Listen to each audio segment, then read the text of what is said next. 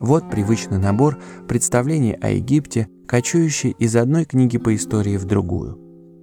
Костная и аморфная масса населения, задавленная суевериями и экзальтированная жрецами, досконально разработанный механизм принуждения, мегамашина государственной власти с отработанной технологией управления людьми, каждая из которых без лица и имени выполняет определенную функцию, задачу, чтобы осуществлять грандиозные планы амбициозных правителей. Душная, печальная, унылая жизнь на фоне громадной и плоской долины, огороженной пустынями и скалами, покрытой бесструктурной и листой почвой. Тяжкие испарения Нила, медлительное течение его вод.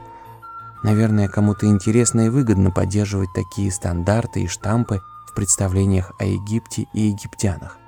Так удобнее смотреть на то, что непонятно, и это взгляд испуганных и боящихся непривычного и неизвестного.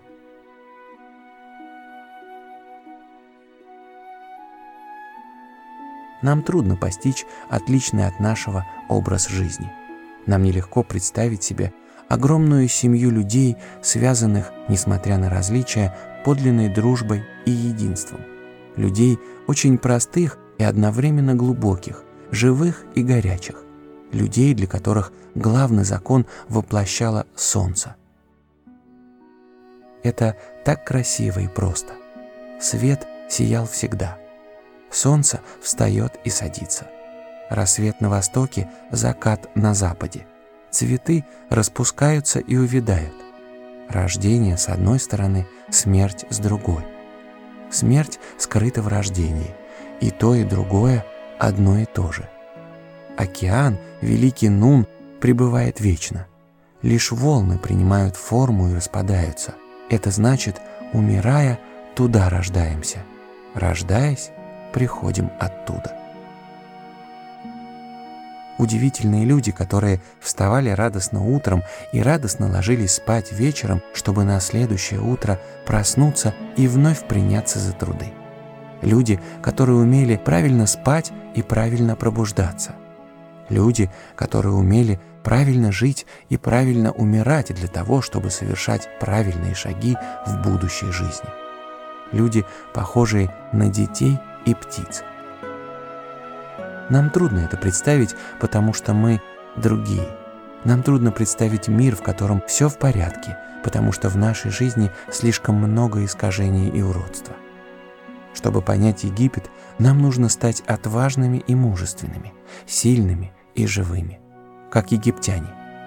Тогда мы яснее представим себе, как они смогли выполнить свою работу так, как об этом писал знаменитый путешественник Борхес – Ничего не строится на камне, все на песке, но долг человеческий строить, как если бы камнем был песок. Это рецепт чуда. Тот мир соединяется с этим, и время превращается в вечность.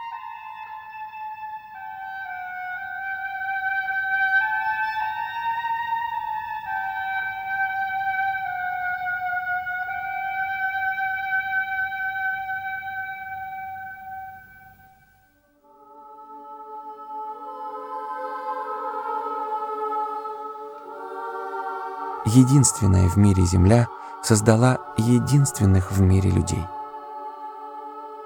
«Наша страна всего мира святилище», — говорит Гермес Трисмегист. Ему вторит безымянный путешественник из античной Греции. Почти весь мир научили египтяне поклоняться богам, и мы знаем, что боги обитали и до ныне обитают здесь. Египет — родина Бога начало начал. Египет такой, каким его задумало и сделало небо.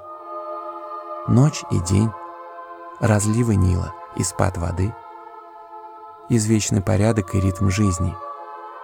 Прекрасно это выразил русский поэт, настоящий поэт и путешественник почти одно и то же, Арсений Тарковский. На свете смерти нет, бессмертны все, бессмертно все – не надо бояться смерти ни в 17 лет, ни в 70. есть только явь и свет, ни тьмы, ни смерти нет на этом свете.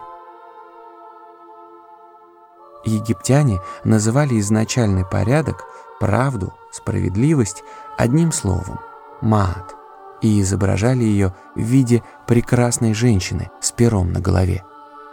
Задача человека состоит в том, чтобы всем сердцем своим благородно и честно поддерживать маат. Это было не так просто. Созданные богами правила вовсе не означали на земле вечного мира и спокойствия. Силы хаоса и мрака постоянно угрожают предначертаниям Высшего. Борьба между тьмой и светом не прекращается никогда.